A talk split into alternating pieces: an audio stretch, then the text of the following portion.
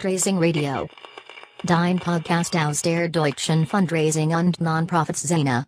Hallo, herzlich willkommen. 2018.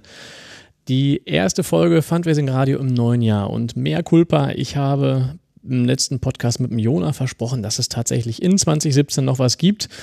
Und ähm, das hätte auch gut funktionieren können, denn es waren zwei Termine festgelegt, sind aber beide leider in den Januar 2018 gerutscht und ein Termin von 2018, äh, von 2017 holen wir jetzt gerade in 2018 nach und der Kollege auf der anderen Schreibtischseite nickt. Ähm, irgendwie haben wir das nicht gebacken gekriegt, ne? Ich weiß gar nicht was. Ja, es wie am Ende des Jahres immer, Termine knubbeln sich und dann haut's einen Termin den ja. anderen raus aber, und dann muss man Prioritäten setzen. Aber ein ne? Fundraiser wirklich im Dezember ja auch mal für, für zwei Stunden oder sowas äh, frei zu hauen, ist, ist schon eine gute Idee. Ist eine Herausforderung. Ja. Also, ähm, es geht los 2018. Ähm, der andere Podcast, den ich inhaltlich noch gar nicht weiter angekündigt habe, der ähm, ein wirklich aus meiner Sicht auch ein Highlight wird, der ist auch terminiert. Der findet, ähm, ich glaube, in zehn Tagen eine Aufnahme statt und Ende Januar dann wieder die Zusammenfassung mit Jona. Also ihr merkt, es geht weiter. Und auch noch ein Hinweis in eigener Sache, diejenigen von euch, die den Newsletter vom Deutschen Fundraising-Verband erhalten haben, mitbekommen, dass dort auch nochmal besonders auf den Podcast-Workshop auf dem nächsten Kongress hingewiesen wurde. Bitte meldet euch da zügig an, weil bereits vor der ähm, Aussendung dieses Newsletters schon die Hälfte der Plätze weg war. Und die Hälfte der Plätze heißt, es ist sehr rar. Wir haben nämlich nur zwölf Plätze für diesen Podcast-Workshop, sodass es vielleicht sogar sein kann, dass bei der Ausstrahlung jetzt schon gar nichts mehr frei ist. Aber das weiß ich gar nicht. Aber umso mehr freue ich mich natürlich drauf, dass das anscheinend irgendwie Anklang findet. Punkt soweit, Hausmeisterei beendet. Also, wir holen den Termin von 2017 nach. Hallo Martin. Hallo Mike, grüß dich. Mir gegenüber sitzt Martin Giese. Wir sitzen in Recklinghausen um die Ecke ähm, von mir zu Hause und haben ein wenig Schwierigkeiten gehabt, diesen Termin tatsächlich stattfinden zu lassen. Einmal, weil es ähm, 2017 eben, wie schon gerade besprochen, nicht funktioniert hat. Und heute Morgen haben wir uns auch irgendwie verpasst. Da spielten unsere Kalender irgendwie verrückt. Aber jetzt hat es funktioniert. Schön, dass du dir die Zeit genommen hast. Ja, gerne. Super. Ich freue mich. Ich ähm, freue mich. Du hast nach Recklinghausen eingeladen, einmal um deine Einrichtung, die wir gleich, über die es gleich gehen wird, mhm. vorzustellen, weil mhm. ihr hier ein Büro habt, dazu vielleicht gleich noch mehr, und weil du selber aus Recklinghausen kommst. Genau, so ist es. Was macht das so mit dir, aus Recklinghausen zu stammen? Erstmal macht das Spaß. Also ähm, ja, was macht das mit mir aus Recklinghausen zu kommen? Ich bin nicht groß geworden und habe dann in Dortmund studiert, bin also auch nicht weit gekommen. Dann habe ich einen großen, weiten Ausflug einmal nach Australien machen dürfen, okay. da ein halbes Jahr studiert. Da habe ich gedacht, dann, wenn dann richtig, mhm. ne? wenn dann richtig weit weg. Äh, bin dann aber gerne auch wieder nach Dortmund zurückgekommen und dann ein bisschen rumgetingelt, Düsseldorf ein bisschen, ähm, Dortmund dann wieder. Und letztendlich arbeite ich zwar in Olpe, aber lebe auch gerne in Recklinghausen. Mhm. Also wir sind in Recklinghausen im ähm, ambulanten Kinderhospizdienst, mhm. in einem eurer, wie viel, 26 Büros? 26 Büros, genau. Und du bist Geschäftsführer des Deutschen Kinderhospizvereins. Ich, ich, also ich hoppel da immer, deswegen habe ja, ich jetzt ja. es dich mal ausreden lassen. Ja. Du, du, grinst, ähm, weil dir das, glaube ich, häufiger mal passiert? Klar, also du hast natürlich Verein, Verband, ne, ambulanter Kinderhospizdienst, deutscher Kinderhospizverein, das ist natürlich alles. Äh, das dröseln wir gleich mal auf. So, genau, das muss man aufdröseln, das ist, äh, das ist technisch. Ne? Also der deutsche Kinderhospizverein, der sitzt eben in Olpe mhm. und zu, zu, um die Verwirrung komplett zu machen, da gibt gibt es auch ein stationäres Kinderhospiz, das Kinderhospiz Balthasar, das aber nicht zum Verein gehört. So, und jetzt haben wir also, haben wir also die Verwirrung komplett gemacht. Habt ja. ihr sowas wie ein Organigramm, was man dem Podcast mal beifügen kann? ähm, ja, haben wir tatsächlich. Haben wir tatsächlich. Ob, man, ob das dazu beiträgt, dass man das dann versteht, mhm. ist die andere Frage. Aber ist, ist es denn so, bevor wir wirklich inhaltlich weiter reingehen, äh, sind das ist das in dieser Szene, in dieser Kinderhospiz-Szene, so nenne ich das jetzt mal, mhm. ist das eher dann ein, ein Gegeneinander oder ein Miteinander? Ist man befreundet im Wettbewerb ja. oder wie schaut das aus? Zum Glück gibt es da wenig Wettbewerb. Also das ist eine überschaubar große Szene, die jetzt so 27 Jahre alt ist, denn so alt ist der Deutsche Kinderhospizverein, der diese Szene oder die Kinderhospizarbeit in Deutschland tatsächlich hier aus der Taufe gehoben hat. Das gab es in England schon, gibt es da zum Glück auch weiterhin und ähm, sechs Familien, die Kinder hatten, die lebensverkürzt erkrankt waren, ähm, haben den Verein gegründet, 1990 hier in Deutschland und wollten nach englischem Vorbild ein stationäres Kinderhospiz. Und das ist, gibt es auch Gründe für, je nachdem, wo die Familien gewohnt haben, in, in Olpe dann eben entstanden. Und das hat einfach zum Glück viele, viele Nachfolger gefunden. Stationäre Kinderhospize, ambulante Kinderhospizdienste, Seminarangebote, Workshops, verschiedene Sachen, die es gibt. Und das ist eine überschaubar, überschaubar große Szene, die eng kooperiert und ähm, sich in einem guten Austausch befindet. Mhm. Vielleicht gleich auch mal, also nicht vielleicht, sondern auf jeden Fall gleich noch mehr zum Thema mhm. Kinderhospizgeschichte. Ich habe das Gefühl, das knubbelt sich da alles irgendwo in Olpe und in Siegen. Ja, ja, ja das stimmt. Auch nicht, auch nicht so verkehrt.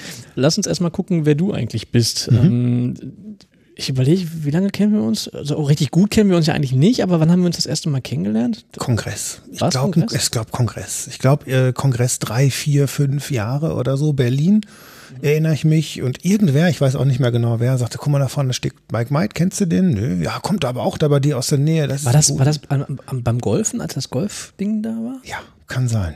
Ich glaube, da haben wir durch, durch, durch den Kongress gegolft oder ihr hattet ähm, oder wer wir haben, wir haben, wir haben dieses, dieses, dieses Bürogolf da mal Richtig, genau, genau, genau, genau, genau. Ich glaube, da war es. Okay, das ist schon so. Genau. Gegolft habe ich nicht, aber das ist schon ein vier Jahre her. Paar Jahre her. Ne? Korrekt.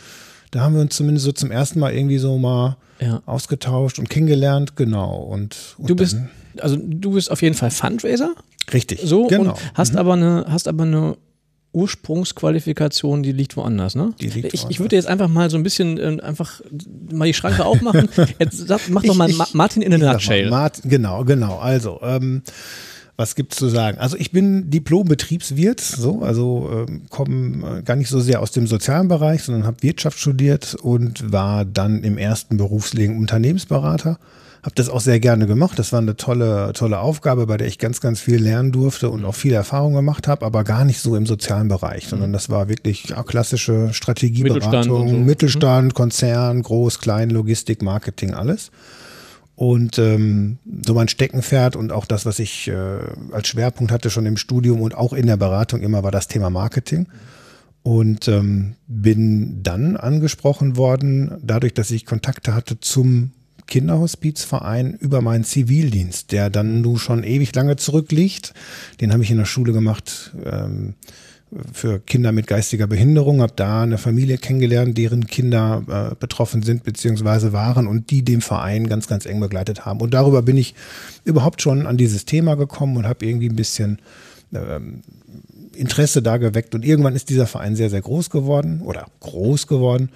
Und die meinten, es sei eine ganz gute Idee, Strukturen auch nochmal nachzuziehen. Ich sei ja Unternehmensberater, ob ich da nicht mal ein paar Tipps hätte. Und ja, so bin ich da gelandet.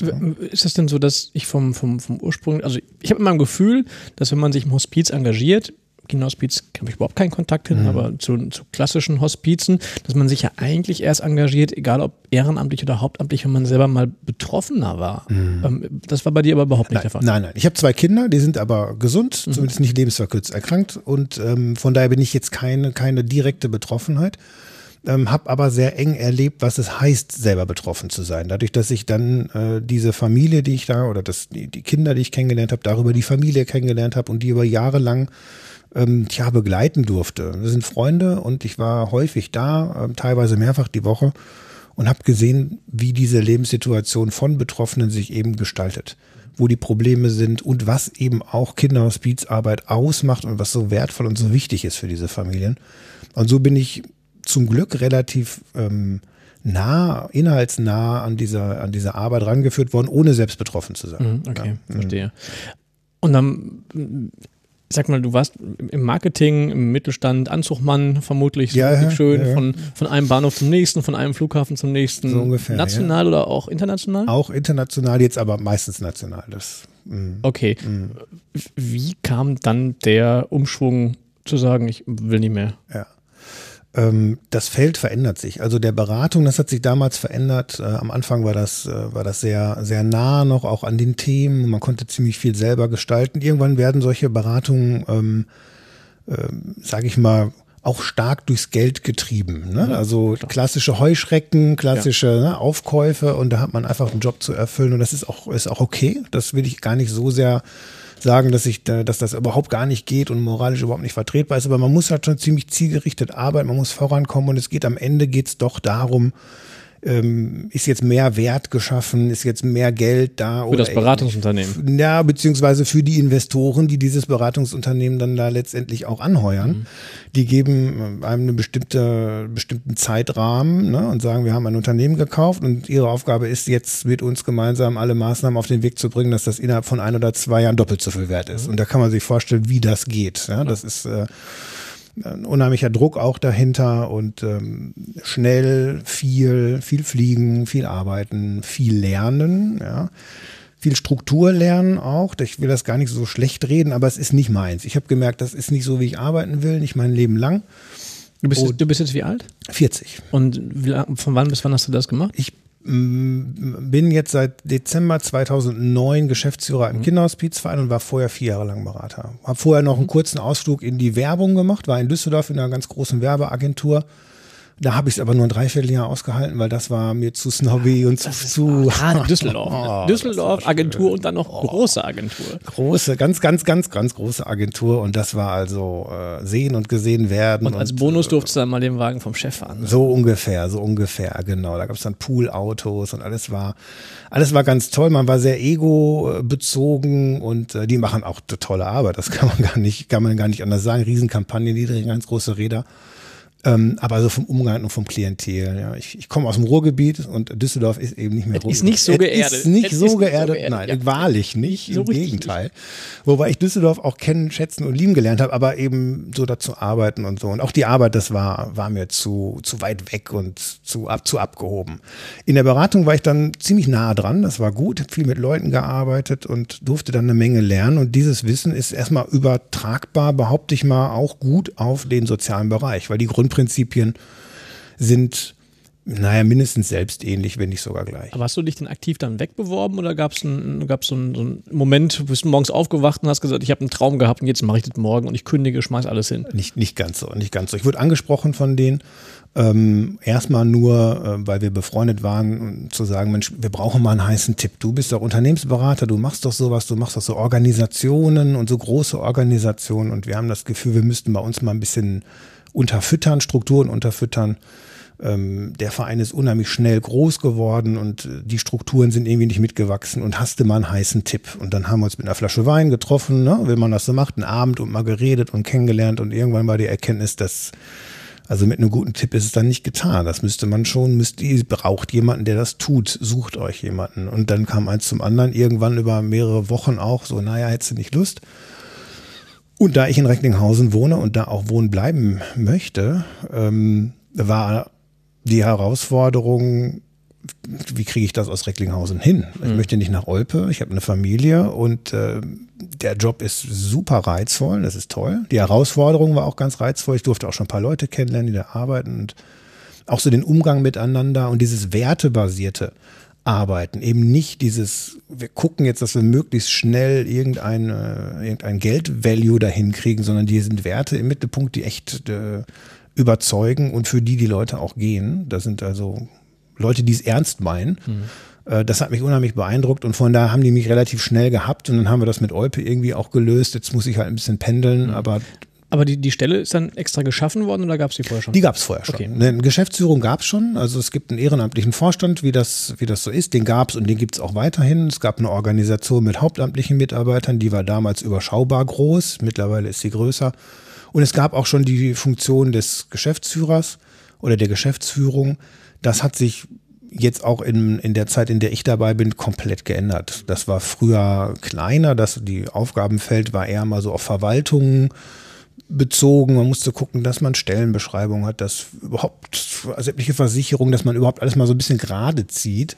Mittlerweile ist es viel mehr strategisch und äh, in einer anderen Dimension. Viele neue Stellen, die jetzt zuarbeiten, sind geschaffen worden und äh, mal den Bogen kriegen. Ähm, dann kam irgendwie das Thema Fundraising. Ich weiß nicht, wie es bei dir so war, aber ich hatte da vorher überhaupt keine Ahnung von. Ich bin da klassisch reingerutscht. Wie war denn da so dein Werdegang? Du bist bei der Fundraising Akademie gewesen, aber auch genau. über die muss man ja erstmal erfahren. Also die muss man erstmal wissen, was da passiert und, und dann auch bereit sein, einen gewissen Obolus zu investieren, um sich ausbilden zu lassen. Der Verein war und ist immer stark abhängig gewesen von Spenden. Auch da ist die Höhe jetzt äh, gestiegen. Das heißt, das Thema war schon immer da, von Anfang an. Da reden wir nachher auch noch, also ja. wo die Besonderheiten da ja. sind. Aber das Thema war immer da, von da spielte das Thema freiwillige Geldmittelbeschaffung, Fundraising, wie auch immer man das damals oder jetzt auch nennt, äh, schon immer eine Rolle. Und da Marketing mein Schwerpunktthema ist, war das jetzt nicht weit weg. Ich bin da gelandet und einige Fundraising-Aktivitäten liefen da auch schon, laufen auch weiterhin. Und ähm, wir haben irgendwann gesagt, dieses Thema müssen wir, äh, oh, da klingelt das, Telefon, das, das ist live, das ist natürlich wunderbar. Ich hoffe, ein Spender ruft an und möchte. Äh ja, denn dummerweise würde dieser Spender jetzt natürlich, ähm, dummerweise wird der Spender jetzt abgewimmelt werden. Kann man das wegdrücken? Ja, Respekt. Ich guck mal, ich guck mal. Ja, zack. Ähm, ja, und so ist dieses Thema natürlich immer schon da gewesen, aber was wir nie gemacht haben, war, ähm, es wirklich anzugehen ich mache mal äh, alle Klingeltöne ausgeschaltet. Super, guck mal, du kennst dich damit aus. Wunderbar. Das hätte ich gar nicht Dieses, gewusst. Diese solche so Telefone. Du weißt, welche Knöpfe man bedient. Bei euch im Büro. ähm, aber das, das Thema, können wir gleich noch mal drüber sprechen, das überhaupt, also Fundraising zu nennen, mhm. Ne, das ist schon, ist schon eine Hürde, so dieses Stichwort ähm, Institutional Readiness, das, das war damals einfach auch noch nicht so. Ähm, und ich habe durch die Ausbildung äh, herausfinden wollen und auch zum Glück in großen Teilen herausgefunden, was geht bei uns jetzt und was geht auch bei uns jetzt nicht. Auf welcher Ebene bewegen wir uns? Wie kann ich dieses Thema systematische Geldmittelbeschaffung etablieren in der Organisation? Ähm, darauf habe ich da ganz gute Antworten gefunden. Die fundierte Ausbildung war gut, um einfach einen breiten Überblick zu kriegen über alles, obwohl ich es nicht unmittelbar selber mache sondern als Geschäftsführer oben drüber dieses Thema bedienen und, äh, und eben eine Organisation im Moment aufbaut, die das Thema Fundraising für uns gut etabliert. Mhm. Ich würde den Schritt zum Fundraising für Kinderhospize noch ein Stück nach hinten verschieben, weil mhm. ich gerne einmal das, ja, so, so ein für viele vielleicht doch schwarze Brett oder einen schwarzen Kasten Kinderhospiz einfach mal aufzubohren. Ja. Ich bin auf dem Weg zur Schule früher jeden Morgen an einem Hospiz vorbeigefahren. So ein ganz klassisches Hospiz in Bochum und ähm, jeden, jedes Mal, jeden Morgen auf der Schule war das Schild, wo es dann eben zum Hospiz ging und wir hatten überhaupt keine Vorstellung. Ich hatte immer gedacht, da sind irgendwelche Schwestern drin und das habe es immer mit dem Kloster verwechselt. Mhm. So später irgendwann, wo ich dann erfahren habe, dass, das, dass dort Menschen sterben, ja. so war das schon ein bisschen deutlich, aber immer dann, wenn Menschen sterben und wenn um dich rum nicht viele Menschen sterben, das war bei mir damals so, eine sehr kleine Familie, ähm, war das für mich in meiner Kindheit und Jugend immer also wirklich völlig unklar, was da passiert. Und auch, mhm. ich behaupte, da wirst du sicherlich entweder kontern oder auch andere Meinungen haben, dass der Großteil der Bevölkerung auch überhaupt gar keine Vorstellung hat, was in einem Hospiz passiert. Mhm. Jetzt habt ihr den, genau, vielleicht da nochmal einen Cut, dann war ich ja hinterher auf Fundraising für eine diakonische Einrichtung und dort habe ich als ein Projekt gehabt, den Aufbau eines ambulanten Hospizes für Menschen mit schwerst mehrfacher Behinderung. Ja. Mhm. So, das heißt, also die hatten nämlich damals Schwierigkeiten, Ehrenamtliche zu finden. Ja. Und ich glaube, Ehrenamtliche zu finden für die Hospizarbeit ist das eine, aber dann auch noch Menschen zu finden für ähm, Menschen mit geistiger und schwerst mehrfacher Behinderung ist eine doppelte äh, Belastung an der mhm. Stelle. Mhm. Und dann habe ich zum ersten Mal inhaltlich mit dem Thema Hospiz zu tun gehabt. Mhm. Jetzt habt ihr mit einem, ähm, mit zwei noch sensibleren Themen zu tun, nämlich einmal mit Tod und Sterben, mit Begleitung und mit Kindern. Mhm. Ähm, löst das doch mal auf. Was macht ein ambulanter Kinderhospizdienst oder vielleicht auch gar nicht mal unbedingt nur auf den ambulanten Fokus bezogen? Mhm. Was macht denn ein Kinderhospiz? Wie muss man sich das vorstellen? Wie sieht es da aus? Ähm, wie kommt man an die Dienstleistungen? Vielleicht einfach mal so einen Rundumschlag, ähm, so wie du es auch im Spender erzählen würdest. Okay, ich probiere es mal. Ja, mach ja? mal. Du fragst nach, wenn du sagst, Aber Moment, bitte. an dem Punkt nochmal. Ne? ähm, also der die Hospizarbeit ist die ist eine Sterbebegleitung, eine Begleitung von Menschen im Sterben. Stationäre Hospize gibt es, da bist du vorbeigefahren.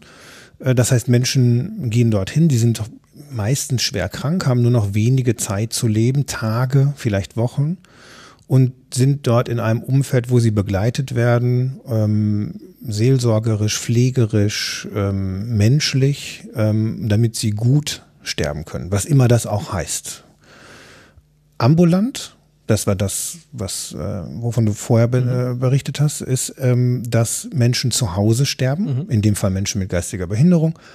Ähm, und das ist auch, ist auch quasi Ziel, wenn man so möchte, dass mhm. Menschen zu Hause gut sterben können. Mhm. im häuslichen Umfeld. Die meisten Menschen sterben im Krankenhaus. Mhm. Leider. Leider, ja. Und da kommt es immer darauf an, wie sind da die Bedingungen. Viele Menschen sterben im Pflegeheim, einige Menschen sterben im Hospiz, einige Menschen sterben zu Hause. Und dazwischen mhm. wird auch überall gestorben. Gestorben wird überall. Es trifft auch jeden. Das, das ist schon fast so eine Mon Monty Python, ne? ja, genau. Gestorben wird überall. gestorben wird eben überall. Die Frage ist nur, wie äh, und, und, und wie gut und wie begleitet und wie alleine und wie, wie aufgehoben und wie behütet stirbt man. Und ähm, Krankenschwestern haben das, äh, haben das beobachtet und haben gesagt, im Krankenhaus, das geht gar nicht. Hier werden Leute zum Sterben irgendwo in irgendwelche Kammern geschoben mit Neonlicht und mm, Oh ja. Und also ich will das jetzt nicht über, aber die haben im Grunde genommen gesagt, so, so geht das nicht. Das muss Krankenschwestern haben gesagt, im Krankenhaus, das, also das, so, so, so können wir Menschen nicht sterben lassen. Das geht so nicht. Ähm, so ist auch ein bisschen die Hospizidee vorangetrieben worden. Und nun gibt es stationäre Hospize, ambulante Hospize oder Hospizdienste. Das heißt Menschen, Ehrenamtliche, fahren zu den sterbenden Menschen nach Hause und begleiten diese vor Ort. Zusammen mit Medizinern, Pflegern, ne, spezifische Palliativmediziner, die dann unter Umständen auch vor Ort sind. Die Kinderhospizarbeit unterscheidet sich von der Erwachsenenhospizarbeit insofern, als dass das eine sehr häufig sehr, sehr lange Lebenszeit im Mittelpunkt steht. Also die Kinderhospizarbeit ist eine Sterbebegleitung, ja, aber sie ist auch und fast zu größten Teil eine Lebensbegleitung. Mhm, okay. Das heißt, die Kinder, die wir begleiten, die haben eine sogenannte Diagnose einer lebensverkürzenden Erkrankung. Unterschiedliche, sehr seltene, meist Stoffwechselerkrankungen, die irgendwann im Kindesalter diagnostiziert werden. Sie müssen auch im Kindesalter, also vor 18 Jahren, diagnostiziert werden, damit, damit wir begleiten in der Kinderhospizarbeit.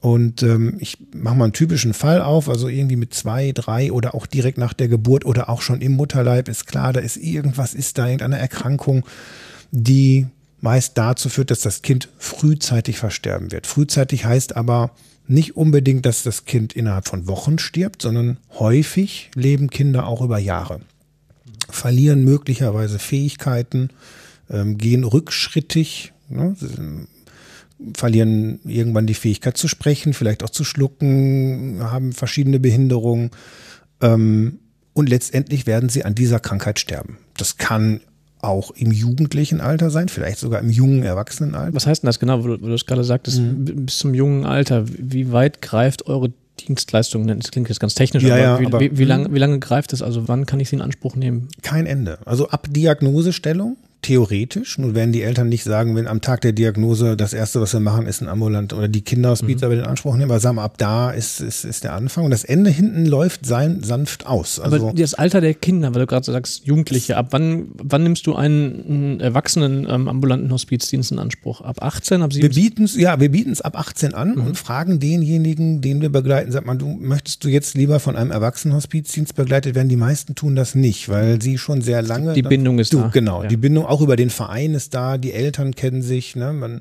ich kann ja gleich noch ein bisschen sagen, was wir tun, aber darüber entsteht eben auch eine Vereinsbindung, die in den meisten Fällen so ein Wechsel, dass, dass das nicht gewünscht ist. Und wir begleiten dann auch weiter äh, und schränken das nicht ein. Das ist zwar von der Finanzierung her ein bisschen eingeschränkt, aber wir machen einfach weiter, solange wir gewünscht. Ist das eine Begleitung für den in absehbarer Zeit Versterbenden oder ist das eine Begleitung für die gesamte Familie?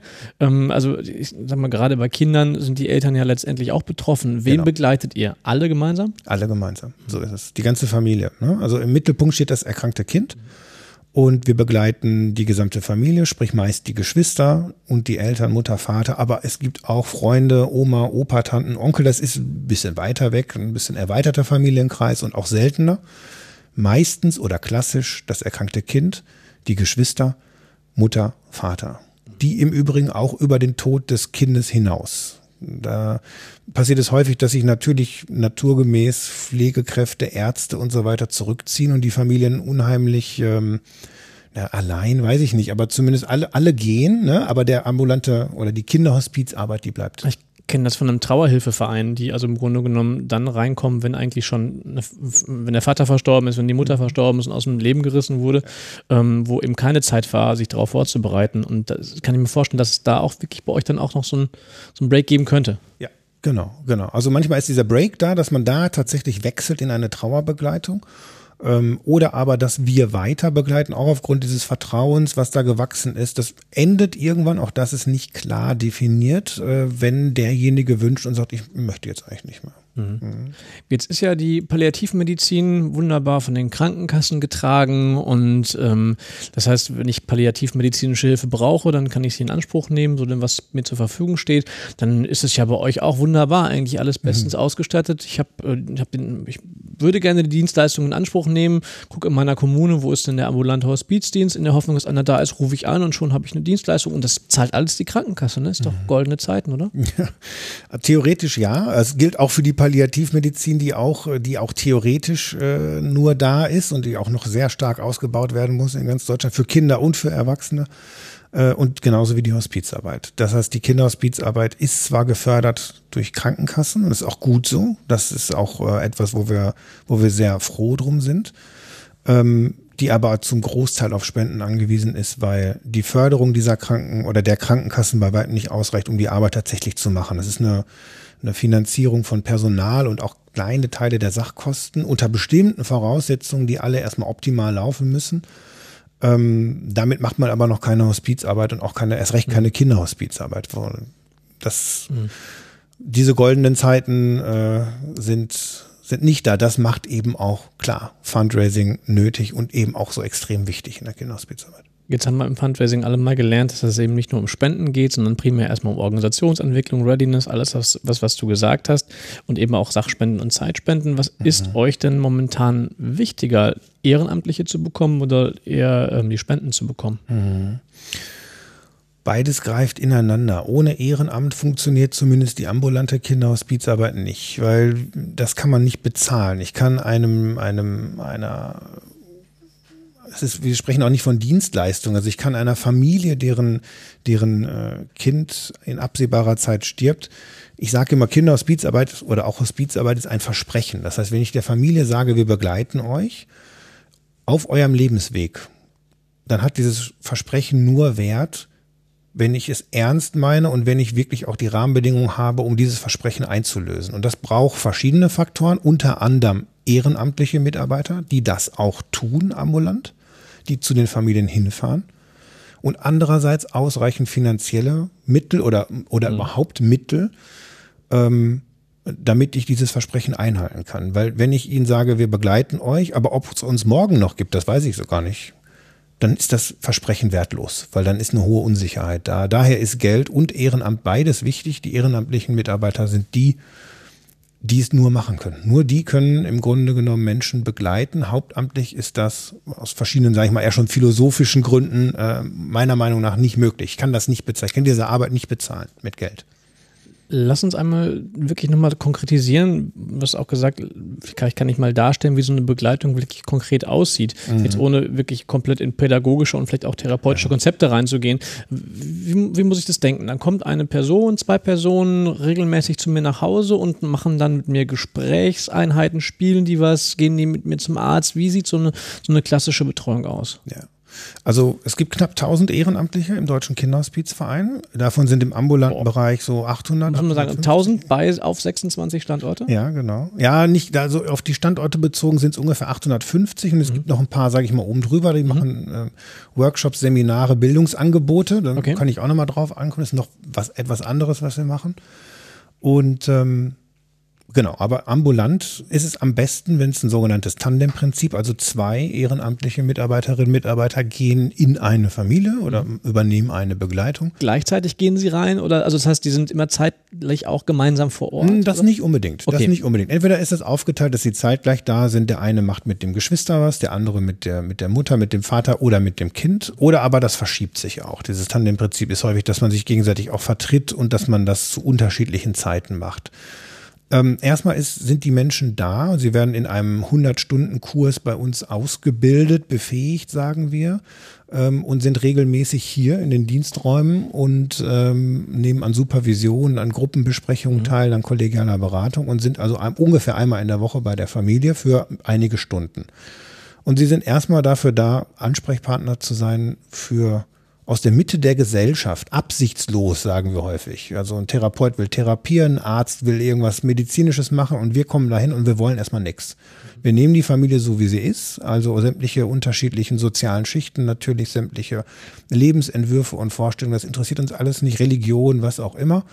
Und wir sagen, wir sind erstmal da, wir stellen uns an eure Seite und da bleiben wir auch. Egal wie schwer das hier wird, egal wie ihr tickt, egal was ihr wollt oder auch nicht wollt, wir sind hier, das ist unser Angebot. Und wir kommen von den Bedürfnissen der Familie. Jetzt sagt uns, was, was braucht ihr? Das kann am Anfang sein, wir zum Sport fahren, vorlesen. Wenn einer Gitarre spielen kann, mit den Kindern ein bisschen Gitarre spielen. Der Kern ist aber im Grunde genommen, dass wir in der Lage sind, die Themen Sterben, Trauer, Tod, Verlust von Fähigkeiten der Kinder auf, aufzunehmen und, und das auszuhalten oder als Gesprächspartner dabei zu sein, ohne dass wir jetzt einen guten Tipp parat haben, wie man sowas macht. Aber einfach zu sagen, wir, mit uns könnt ihr darüber sprechen. Weil das geht irgendwann im Freundeskreis möglicherweise nicht mehr. Oder ging auch noch nie. Oder, oder es nervt auch Leute, die sagen, mein Gott, jetzt haben wir schon tausendmal drüber gesprochen, ja. Und jetzt ist, und wir sind im Grunde genommen der Ort, der Raum, wo ich mich nicht erklären muss, wo ich, wo ich, äh, wo ich auch keinen Rahmen sprenge, wo ich auch nicht bemitleidet, bedauert und bewundert werde, sondern hier kann ich einfach, hier kann ich heulen, hier kann ich aber auch lachen, hier kann ich auch Witze darüber machen, wenn mir danach ist.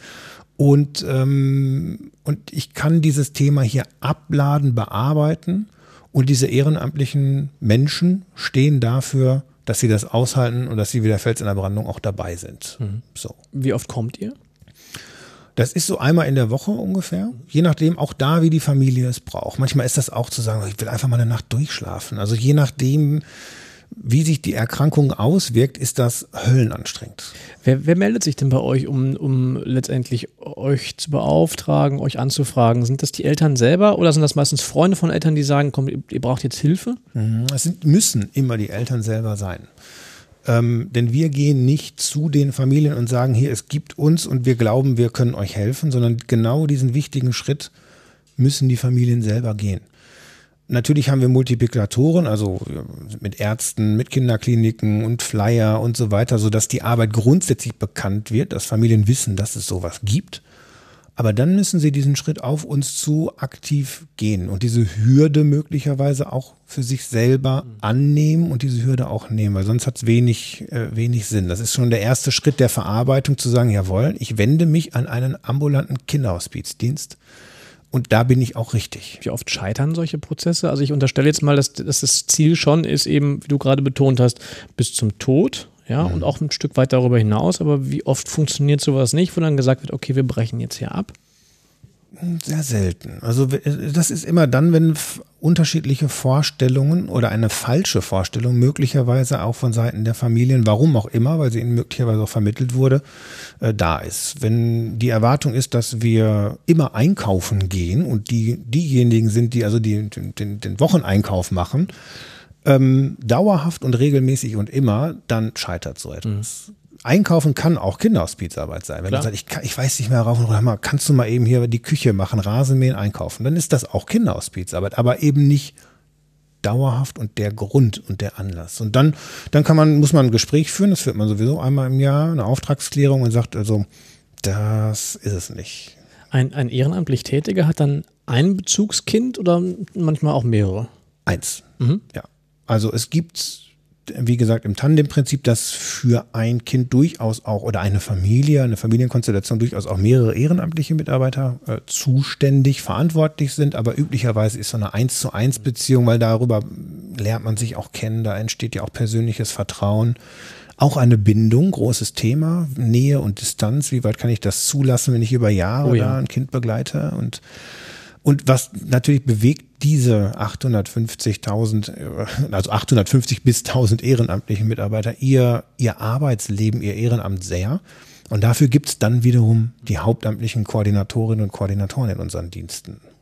Ich weiß nicht, ob du darüber reden magst oder auch kannst. Wie, ist die, wie schaut es aus von, von den Anfragen her? Also ich kann mir vorstellen, dass ihr Faktor X mal mehr Bedarf habt und Anfragen bekommt, als ihr tatsächlich bedienen könnt. Mhm. Ist das massiv, wirklich massiv viel mehr oder sagst du, naja, das kriegen wir schon immer irgendwie so hin? bisher haben wir es immer irgendwie schon hingekriegt. Ähm, das bringt uns aber im Moment gerade auch an die Grenze, weil wir ganz gute Öffentlichkeitsarbeit gemacht haben und der Sinn der Sache war ja auch dieses Thema zu enttabuisieren, das in die Gesellschaft zu tragen. Ähm, da hat die gesamte Kinderhospizarbeit einen ganz guten Job gemacht. Da sind wir noch nicht am Ende, aber immer mehr Familien wissen von diesem Angebot und kommen auch auf uns zu. Bisher haben wir es hinbekommen. Das geht aber, und jetzt bin ich wieder beim Ehrenamt und bei den, bei den Finanzmitteln, von der Organisation her stellen wir uns so auf, dass wir auch eine gewisse Größe erreichen können und haben das bisher auch mitgemacht. Wir sind stark gewachsen, wir sind äh, immer mehr Mitarbeiter geworden, immer eine, eine, etwas größere Organisation stetig. Und bisher ist es auch immer geglückt, ausreichend Finanzmittel zu bekommen und auch ausreichend ehrenamtliche Mitarbeiter zu bekommen. Ob das zukünftig so sein wird, wissen wir nicht. Und unser Weg ist es jetzt immer stärker auch externe zu motivieren, Kinderhospizarbeit zu machen. Wir haben eine Beratungsstelle eingerichtet und sämtliche Initiativen, die meinen oder auch können, Kinderhospizarbeit zu machen, können sich an uns wenden und sagen, Mensch, mhm. wie geht denn das? Was qualifiziert mich denn da? Wen nehmt ihr und wen nehmt ihr nicht? Als Familie oder als derjenige? Als derjenige, der unterstützt, also als Ehrenamtliche. Da gibt es erstmal keine Vorgaben. Wir wollen Menschen aus der Mitte der Gesellschaft. Dass, dadurch, dass die Familien auch aus der Mitte der Gesellschaft kommen, brauchen wir also Leute, die wie du und ich sage ich mal, erstmal die Lust verspüren, sich ehrenamtlich regelmäßig und verbindlich und dauerhaft zu engagieren. Also ich muss volljährig sein, oder? Ich muss volljährig mhm. sein, ich muss volljährig sein und ich brauche ein gewisses Zeitbudget und ich muss erstmal bereit sein, das ist so die erste Hürde, erstmal über ungefähr ein halbes Jahr diesen Befähigungskurs mitzumachen. Mhm. Da habe ich noch gar nicht, habe ich noch gar nicht angefangen. Das ist ein formaler Kurs, um so einen Schein zu kriegen. So ein, genau, mhm. so eine Art Schein. Da lerne ich aber nicht, wie es geht, sondern eher eine Haltung. Wie trete ich Familien gegenüber? Was macht das mit mir, das Thema? Die eigene Endlichkeit, ein paar Formalien sicherlich auch, was muss ich beachten. Aber es geht darum, erstmal eine wertebasierte Haltung einnehmen zu können gepaart mit meiner Persönlichkeit dann eine Familie, ein Kind auch begleiten zu können und zu wollen. Und da am Ende dieses Kurses oder auch schon im, im, Tun im Kurs springen sicherlich der eine oder die andere schon mal ab. Es gibt immer ein Vorgespräch, wo man die Motivation abklopft und wenn da jemand völlig daneben liegt, dann sagt man schon, tut uns leid, also das geht, geht, passt nicht, das passt einfach nicht. Das macht jede Koordinatorin, die ist hauptamtlich in jedem Dienst, aber eigenständig und autark und sagt, das geht oder das geht nicht. Das ist auch ein Gefühl. Da gibt es keine harten Kriterien, keine Altersbegrenzung, nichts. Ist es denn eher, es klingt in so einer Sozialarbeiter-Schublade auf und zu, aber ja. ist das denn mehr so eine homogene Masse an Ehrenamtlichen oder sagst du, das ist wirklich völlig heterogen durch die Bank, ähm, vom mhm. Biker bis zum akademischen Professor, ist alles dabei? Also. Ja, zum Glück ja. Also okay. Es wird immer stärker so. Ne? Ich sag mal, das klassische Ehrenamt, was wir vielleicht auch so grundsätzlich kennen, war vielleicht auch religiös geprägt, weiblich, ein gewisses Alter schon erreicht. Das ändert sich. Das ändert sich. Das hat den Vorteil, dass es immer äh, heterogener wird. Mhm. Jung, alt, weiblich, männlich, äh, Akademiker oder auch nicht. Ähm, das heißt, da, wann immer ich in die Dienste komme und an zum Beispiel Praxisbegleitung, Supervision oder so teilnehme und dieses bunte Feld sehe, sehe ich immer mehr bunte Truppen. Auch ähm, was sie eint, ist sicherlich eine bestimmte Haltung, sicherlich ähm, eine, eine, eine Motivation, eine Grundmotivation. Ähm, aber es wird zum Glück immer bunter. Ähm, es, damit, wo wir im Moment arge Probleme befürchten und auch in Teilen schon spüren, ist die langfristige Verbindlichkeit. Ehrenamt mhm. jetzt ist oh ja. ne, Projekt, ne, mache ich mal mit und dann, wo ich morgen wohne, weiß ich noch nicht. Aber wo, jetzt, ne? wo, jetzt, wo du das angesprochen hast, ich habe mich gar nicht getraut, die Frage zu stellen, aber wie, wie, wie lange, wie lange stirbt sich's denn? Also Tja, es stirbt sich unter Umständen über Jahre. Mhm. Und ich muss da nicht über Jahre dabei bleiben. Man kann ja auch, den, der Begleiter wechselt auch. Aber es ist eben nicht so eine, eine Eintagesaktion. Ich streiche nicht ein Zimmer oder mhm. ich lege nicht irgendwo einen Garten an und ich engagiere mich jetzt nicht mal einmal bei den Sternsingern, was alles toll ist. Das ist auch der Zeitgeist zu sagen, ich mache da jetzt mal mit in der Truppe, sondern ich muss eben bereit sein, eine gewisse Zeit, also. wirklich am besten über Jahre, wirklich auch in einem Dienst mich zu engagieren. Das eine ist die Begleitung, das andere ist dieses Team, was, was hier entsteht. Das ist, das ist ein sehr familiäres Umfeld, das gibt ganz viel zurück. Die Leute müssen sich und fühlen sich auch aufgehoben und es ist ein starker Zusammenhalt und ein starker Teamgedanke, der hier herrscht. Du hast das Thema Religion gerade schon angesprochen, beziehungsweise religiös, nicht religiös. Hm, ihr seid völlig säkular aufgestellt, ne? Genau, habt genau. Den, habt den Dachverband? Also, Wir sind absolut unabhängig. Wir sind ein unabhängiger Verein, sind ähm, überkonfessionell und auch politisch parteilich nicht gebunden. Das macht es einfacher und ähm, gibt uns alle Möglichkeiten, so zu agieren und aus uns selbst heraus unsere Arbeit auch zu definieren, ohne übergreifende Werte, die wir zwingend. Äh, Mhm, okay. Lass, lass uns mal den, den Bogen kriegen zum, zum Fundraising. Ähm, Finanzierung. 100% Torte. Wie kommt denn da die Kohle rein? mh, 100% Torte, dann hast du ungefähr ein Drittel Krankenkassen und den Rest freiwillige Mittel. 70 Prozent Spenden.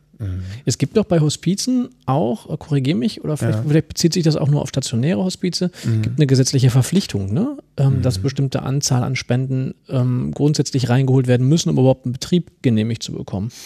Also es ist so angelegt, dass die Hospizarbeit für sich, also mag sicherlich auch andere Stimmen geben, aber erstmal sagt, eine, eine Beteiligung der Gesellschaft, auch finanziell, ist gewünscht. Wir möchten keine hundertprozentige Finanzierung. Weil diese gesellschaftliche Beteiligung A übers Ehrenamt und B auch über Spenden richtig ist. Ähm, nur kann man sich darüber streiten, wie hoch dieser Anteil sein sollte. Ne? Weil es braucht eine, ich habe das gerade erklärt, eine gewisse Sicherheit, dieses Versprechen einlösen zu können und ähm, damit auch eine finanzielle Grundlage.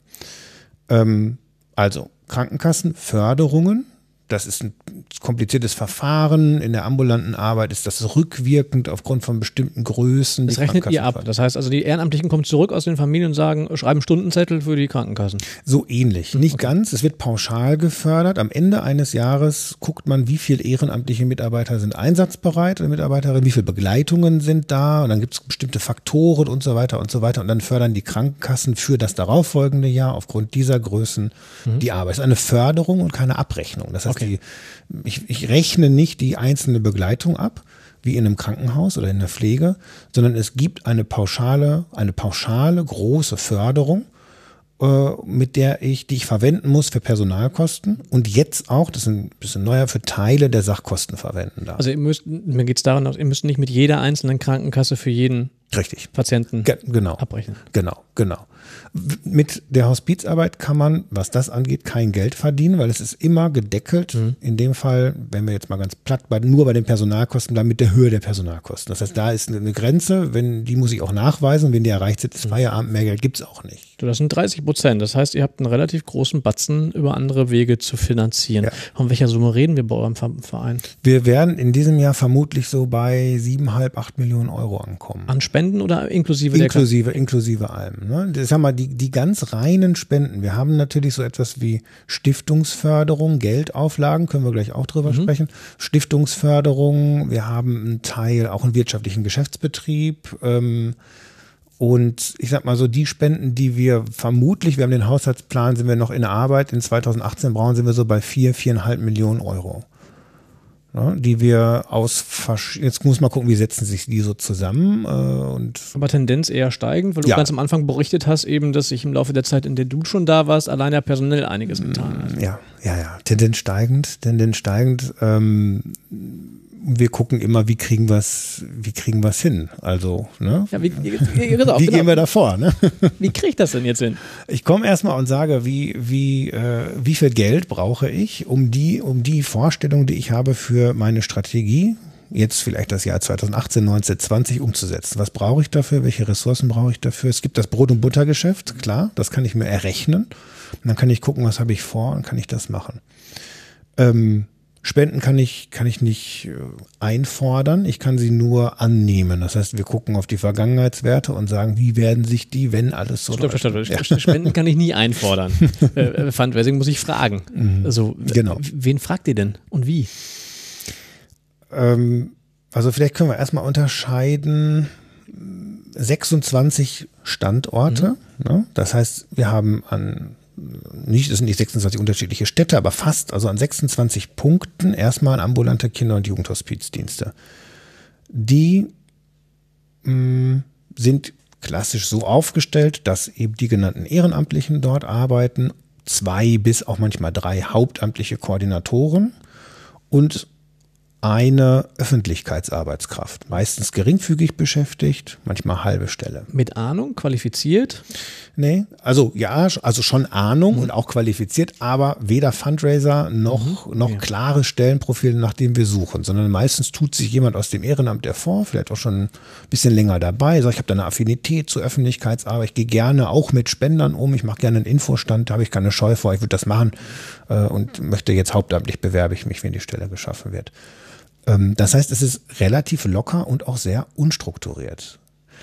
Ähm, wir haben keine Fundraising-Strukturen dezentral, die, äh, wo wir jetzt irgendwelche Fundraising-Ausbildungen haben. Das Thema wird, wird immer mal wieder gemacht, aber aber wahrscheinlich nicht in der Dimension, in der du es jetzt erwarten würdest. Da würde ich ne? gleich nochmal drauf eingehen, mhm. Ähm, weil das ist, wäre für mich ein Graus, ja, da mhm. 26 äh, Ameisen irgendwie zusammenzuhalten ja, und da würde ich gleich von euch erfahren, wer, gibt ne? denn, wer gibt denn die Vorgaben, also mhm. allein schon was Wording angeht und was mhm. Projekte angeht. Aber nochmal noch mal, noch mal zurück, ihr habt diese 26 Standorte, mhm. Ausgangsfrage war, wen fragt ihr denn und wie?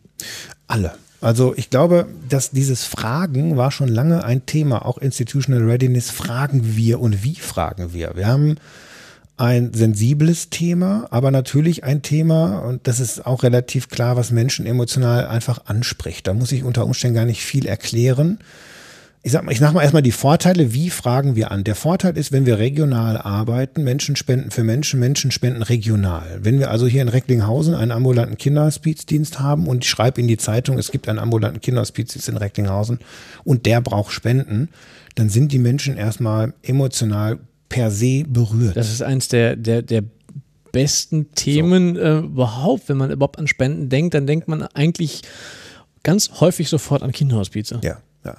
Und mit der Verantwortung müssen wir auch umgehen. Das heißt, das heißt, die Notwendigkeit jetzt zu sagen, nur mit ihrer Hilfe können hier mhm. die Kinder sterben, wenn sie nicht spenden, dann geht das alles nicht. Wir gucken, dass wir diesen Druck auch, auch äh, nie, nie aufbauen, oder den Druck, aber zumindest zu sagen, okay, wir müssen da sehr vorsichtig mit umgehen, weil wir wissen, dass das eben auch eine sehr mächtige und auch eine sehr, sehr äh, sensible Arbeit ist. Das heißt, das ist im Grunde genommen das, was wir seit langem gemacht haben und was auch ein Erfolgsmuster ist. Das heißt, dieser, dieser Ameisenhaufen von auch 800 ehrenamtlichen Mitarbeitern, die da rumlaufen, ähm, die will ich vielleicht gar nicht gleich laufen lassen, mhm. sondern die haben alle ihre Fähigkeiten und erstmal werden alle Menschen angesprochen, ich sag mal, die in der Region wohnen. Das ist sicherlich eine Zielgruppe, wenn wir jetzt Recklinghausen nehmen, der Recklinghäuser, die Recklinghäuserin, die sagt, hier gibt es das in Recklinghausen. Hier gibt für die Familien, die hier wohnen, wird hier gearbeitet, das finden wir gut. Und deshalb spendet der Recklinghäuser lieber als vielleicht der Dortmunder oder auch der Hamburger. Wenn ich von einem Dienst komme, wenn ich vom Deutschen Kinderhospizverein komme, von der großen sag ich mal, Positionierung her sieht es nochmal anders aus. Aber ich bleibe nochmal im Dienst. Das heißt, wir sprechen hier alle an. Ähm, der Privatmensch, der spendet, die Firma, der Großspender, den Service Club, Rotary Alliance, mhm. wie auch immer, ähm, Jubiläen. Lokale Stiftung. Lokale Stiftung. Aber das tut ihr primär face-to-face. -face. Also es gibt keine Mailings zum Beispiel, 26 regionale Mailings. Nein, die gibt es nicht, genau. Das ist face-to-face -face und Presse- und Öffentlichkeitsarbeit, mhm. indem ich einfach nach draußen gehe, mich zeige. Insbesondere die Pressearbeit ist absolut wichtig, mhm. äh, darzustellen, was wir tun. Mhm. Von der, vom System her, diese 26, ich nenne sie mal Ameisen, ich finde Begriff ja, gerade ja, interessant. Also die, diese 26 Ameisen mhm. ähm, äh, marschieren los. Ähm, dann gibt es ein gemeinsames Konto, es gibt 26 verschiedene Spenden. Spendenkonten?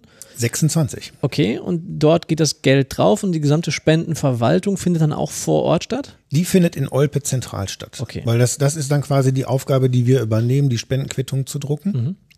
Ähm, die Bedank also es ist so, dass wir dann dass die, die Spenden verwalten, tatsächlich zentral, die Spendenquittungen zentral drucken, sie dann in den Dienst schicken. Also auch das ist absolut ungewöhnlich. Per Post. Ich wollte gerade sagen, per Post. Also es, es gibt ein, ein gesammeltes Paket, weil ein Ehrenamtlicher das in die Hand nehmen könnte und Richtig. Frau Meier in die Hand drücken Und nicht nur könnte, sondern das, das ist das Erfolgsmuster. Das ist, das ist das Muster und das ist das Erfolgreiche, glaube ich. Weil der nimmt jetzt diese Spendenquittung und der kennt jetzt Frau Müller, möglich im besten Falle, kennt der Frau Müller und sagt, der Frau Müller gebe ich das selber. Und dem Herrn Meier, dem lege ich noch ein nettes Kärtchen dabei und dann schicke ich dem das. Und den, die Firma XY, die kenne ich gar nicht, da schicke ich das einfach weiter. Mhm. Wie, wie, gehen, wie ähm, realisiert ihr, dass die Rückmeldungen, die der Ehrenamtliche dann in der Familie macht, wie zum Beispiel, ah, sprecht mich doch in einem Jahr nochmal an oder ich habe dann nochmal eine andere Idee, wie, wie realisiert ihr, dass diese Kommunikation tatsächlich auch in eurem Wissensspeicher landet? Gar nicht. Das geben wir in die Dezentralität. Ein, ein, ein laufendes System, was einfach funktioniert, ja? Das ist ein, Ameise trifft's gut. Das ist ein Ameisenhaufen, der ähm, ein Borg-Kollektiv leider. Ja, der, der, wo auch jeder Mensch, also wenn wir jetzt von sagen wir mal 800 Ehrenamtlichen ausgehen, die sich in Deutschland auch in den, also in den Diensten tummeln, dann sind das unterschiedliche individuelle Persönlichkeiten. Der eine spielt Tennis, der andere, äh, der andere macht macht gar nichts, weiß ich nicht. Ja, äh, wieder jemand anders äh, arbeitet in einer Firma oder hat sogar selber eine Firma. Und das sind alles Multiplikatoren, was die alle eint. Und das ist das, was auch im Fundraising oder wo wir, wo wir die Schnittstelle haben, ist, dass diese Menschen begeistert sind von der Arbeit. Die meinen es ernst. Das haben mir schon häufig Leute gesagt, wenn ich so Vorträge halten, die kamen dann nachher zu mir und sagten, nee, sie meinen das ja wirklich ernst. Ja, ich, ich meine das, ich meine das wirklich ernst. Also ich, ich, und das merkt man. Also wenn jemand, der tatsächlich auch in, der ein Kind schon mal begleitet hat, davon überzeugt ist, dass diese Arbeit ganz, ganz, ganz, ganz nützlich ist und das selber erfährt im Tun, dann wird er zu einem Multiplikator auch im Fundraising. Ist das Thema Fundraising oder auch Spendenakquise, das Thema Umgang mit Geld, Umgang mit Spenden, ähm, Teil der Ausbildung der Ehrenamtlichen? Am Rande ja, aber es gibt keine Einheit Fundraising zum Beispiel. Mhm. Also es ist tatsächlich Umgang mit Spendern, wie bedanke ich mich, was sind so also grundlegende, grundlegende Aspekte, wie läuft das? Ähm, weil wir auch also Öffentlichkeitsarbeit ist eine Einheit. Mhm. Ne? Welche Themen, äh, wie geht ein Infostand, wie geht grundsätzlich eine Pressemitteilung? Okay, ähm, also so. Handwerk. Handwerk, mhm. genau. Jetzt, jetzt blinkt bei mir die ganze Zeit im Kopf immer das Thema auf Ethik, Ethik, Ethik. Mhm. Also ich ähm, komme aus einem Bereich, wo eben viel stationäre Arbeit erfolgt ist und da gibt es in NRW das Wohn- und Teilhabegesetz, was eben mhm. zum Beispiel verbietet, dass Angehörige von Menschen, die in Dienstleistung stehen, ähm, spenden dürfen. Mhm. So, es ist aber aus meinen, vielleicht hat sich das auch verändert, aber mein letzter Stand ist, dass gar nicht definiert ist, was ist eigentlich ein Angehöriger. Also mhm. bei Vater, Mutter kann man es vielleicht noch, aber Onkel, Schwester, Mhm. Wo ist denn da eigentlich die Grenze? Mhm. Ähm, jetzt habt ihr ja keine stationären Angebote, ja. wo ihr da eingeschränkt sein könntet. Aber äh, macht ihr Akquise bei den Angehörigen, bei den Eltern? Nein. Mhm. Nee, also wir haben, sie können, und das ist auch, sie können, sie müssen nicht äh, Vereinsmitglied werden. Wir begleiten also auch, wenn sie nicht Vereinsmitglied sind. Das wünschen wir uns, einfach auch, weil das gut Haltung. passt. Genau, genau ne? sind, sie sind Vereinsmitglied. Wir haben so und so viele betroffene Familie als Vereinsmitglieder. Ähm, da steht aber äh, die, die, der Betrag, der da, in, das sind eh 24 Euro oder was pro Jahr, äh, nicht, nicht im Mittelpunkt und Spenden auch nicht. Das passiert auch relativ selten. Also Familien sind die, die sicherlich schon mal, weiß ich nicht, wenn sie jetzt einen 50. Geburtstag haben oder so, sagen, man spendet doch an den Verein. Ähm, aber die Erwartung ist auf keinen Fall da und sie wird auch nicht latent irgendwie so ausgesprochen, dass man da jetzt irgendwie sein Erbe unbedingt. Äh, ne? Super, danke mhm. dafür genau für den Bogen. Das Daher kommt ja, ne? Was, ja, ich, genau. was, ich, was ich mir auch noch, noch notiert habe, also gerade ähm, aktuell gilt ja das Thema ähm, Erbschafts- und Testamentsmarketing und Erbschaftsfundraising einfach als Königsdisziplin mhm. ne, ähm, im, im Fundraising und ihr habt natürlich jetzt mit dem Thema Sterben und Tod äh, ganz enge Nähe dazu. Ja. Aber mhm. wir wissen auch, dass das Thema Erbschaftsfundraising natürlich ein sehr, sehr langfristiges Thema ist. Mhm. Geht ihr da überhaupt dran oder ist das eher ein Zufallsfaktor, wenn mal eine Erbschaft kommt? Ja, so ist es. Im Moment ist es so. Ähm, aus verschiedenen Gründen. Wir haben noch eine Stiftung, die Deutsche Kinderhospiz Stiftung, nicht wir haben, sondern sie ist rechtlich eigenständig, sie fördert aber die Vereinsarbeit. Und ich sage mal, das Thema Testamente ist eher mal dort angesiedelt. Und es ist im Moment der, der Zufall. Aber auch da gilt im Grunde genommen, wenn ich begeistert mich an die Seite der Arbeit stelle, dann bin ich möglicherweise auch bereit, Menschen anzusprechen, zu sagen, Mensch, sind Sie auch bereit, wirklich Ihr Erbe für diese Arbeit zu geben? Oder es selbst zu tun. Aber auch da gibt es keine Instrumente oder ähnliches. Wir haben keine Testamentsbroschüre. Jetzt bist du der, bist, du, wenn ich es richtig verstanden habe, der einzige ausgebildete Fundraiser? Noch ja. Ne? ja so genau, an der. Stelle. Ja. Ähm, und irgendwie du machst es aber im Grunde genommen nebenbei und auch aus Haltung, aber du bist jetzt nicht mit Fundraising äh, stundenmäßig irgendwie befasst, ja, an der Stelle. Kümmerst nicht, nicht um die Datenbank, was auch immer. Ja, ne? genau. Ähm, jetzt äh, könntest du ja einen Fundraiser einstellen, ja, und könntest sagen, ich hole jetzt noch mal zwei und möchte gerne ein bisschen aufs Gaspedal drücken und möchte ein bisschen ausbauen. Wo würdest du denn dann ansetzen, wenn du jetzt zwei Fundraiser hättest oder auch nur einen? Also der dezentrale Bereich der 26 Standorte oder 26 ambulanten Dienste, da steckt sicherlich die meiste Musik, aber das ist auch die bei uns die Königsdisziplin. Denn dort arbeiten Individuen, Menschen, die das eigentlich schon ganz gut aus sich selbst heraus tun. Das kann man sicherlich optimieren und das kann man sicherlich auch systematisieren. Ob das dann besser wird, ich weiß es nicht genau. Das, was wir besser machen können, müssen und auch professionalisieren müssen, ist, dass wir zentrales Fundraising aus, in dem Fall Olpe heraus, für den Deutschen Kinderhospizverein übergreifend viel stärker, viel stärker pushen. Also ich nehme, wechsel mal das Feld in Richtung Geldauflagen. Geldauflagen, Fundraising ist etwas, was wir seit zehn Jahren erfolgreich, immer erfolgreicher. Mittlerweile erreichen wir da sicherlich auch einen Peak, aber ähm, gemacht haben. Und das, da war das Erfolgsmuster das professionelle Arbeiten und das konsequente Besetzen mit einer, mit einer, in dem Fall Mitarbeiterin, Hm. die's, die nur das macht. Habt ihr denn, äh, habt ihr dann eine Agentur mit im Boot gehabt oder habt ihr es allein aufgebaut? Wir haben eine Agentur mit im Boot gehabt, mit der wir es aufgebaut haben. Das war auch Gold wert. Ohne die wäre es gar nicht gegangen. Überhaupt gar nicht gegangen. Wir wären auch gar nicht auf die Idee gekommen, glaube ich. Und haben das mit einer Agentur gemacht und haben das aufgebaut und die Agentur ist weiterhin an unserer Seite, ging da auch nie weg, die waren immer dabei, aber wir haben stärker eigene Expertise aufgebaut. Und das, was da der, das Erfolgsmuster war, war, dass wir stringent und systematisch gearbeitet haben. Sicherlich ist das Thema Kinderhospizarbeit wieder emotional und spricht auch Richter natürlich an, ja, aber hier sind die Faktoren anders. Ich muss systematisch arbeiten, ich muss abliefern, ich muss auch nach allen Regeln der, der Werbung, des Marketing und des Fundraising kommunizieren. Und kann die Instrumente, die uns jetzt vielleicht auch vorschweben oder den Hörerinnen und Hörern äh, nochmal ganz anders anbringen, als vielleicht wir es im Moment woanders tun. Da lernen wir im Moment, dass es geht. Und das ist so ein, so ein Flaggschiff, auch für Institutional Readiness zu sehen, ah, guck mal, das, das, so kann man das machen, das ist erfolgreich, das ist gar nicht so schlimm, wie wir immer dachten. Ähm, und ja, das, Also im Grunde genommen klingt es, oder es kommt bei mir so an, alles erstmal ganz gut. So, ähm, jetzt, so, man hört ja aus anderen Organisationen immer, ah, hm, Neuspendergewinnung ist immer das Problem. Hast du auch gesagt, nee, durch die ganz normale Arbeit irgendwie läuft es irgendwie weiter, habe ich so verstanden. Und bei den anderen Organisationen ist es oft so, dass die Spender wegsterben, weil sie einfach zu alt sind. Also wir Ja. haben eine, eine ganz starke Durchmischung des, des, der Spenderpyramide, Man- von der soll man ja gar nicht mehr reden, finde ich auch korrekt. Ähm, wer spendet bei euch?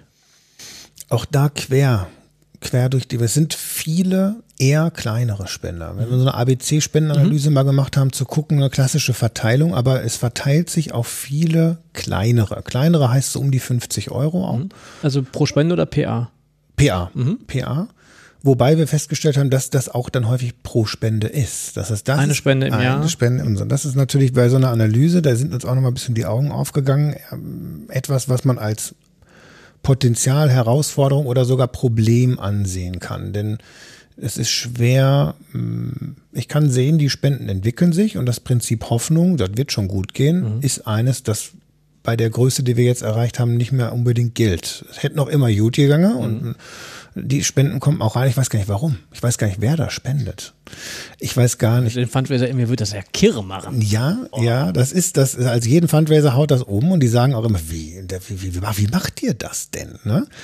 Ähm, sicherlich das Thema, sicherlich die begeisterten Menschen, die in ihrem Umfeld dafür sorgen, dass auch andere begeistert sind und das unterstützen. Aber wenn ich das jetzt mal analysiere, dann muss unser Ziel sein, dass wir dauerhafte sage ich mal, dass Menschen sich dauerhaft an unsere Seite stellen. Und das war erschreckend. Wir haben relativ wenig Dauerspender. Wir haben auch die Produkte nicht dafür gehabt. Patenschaften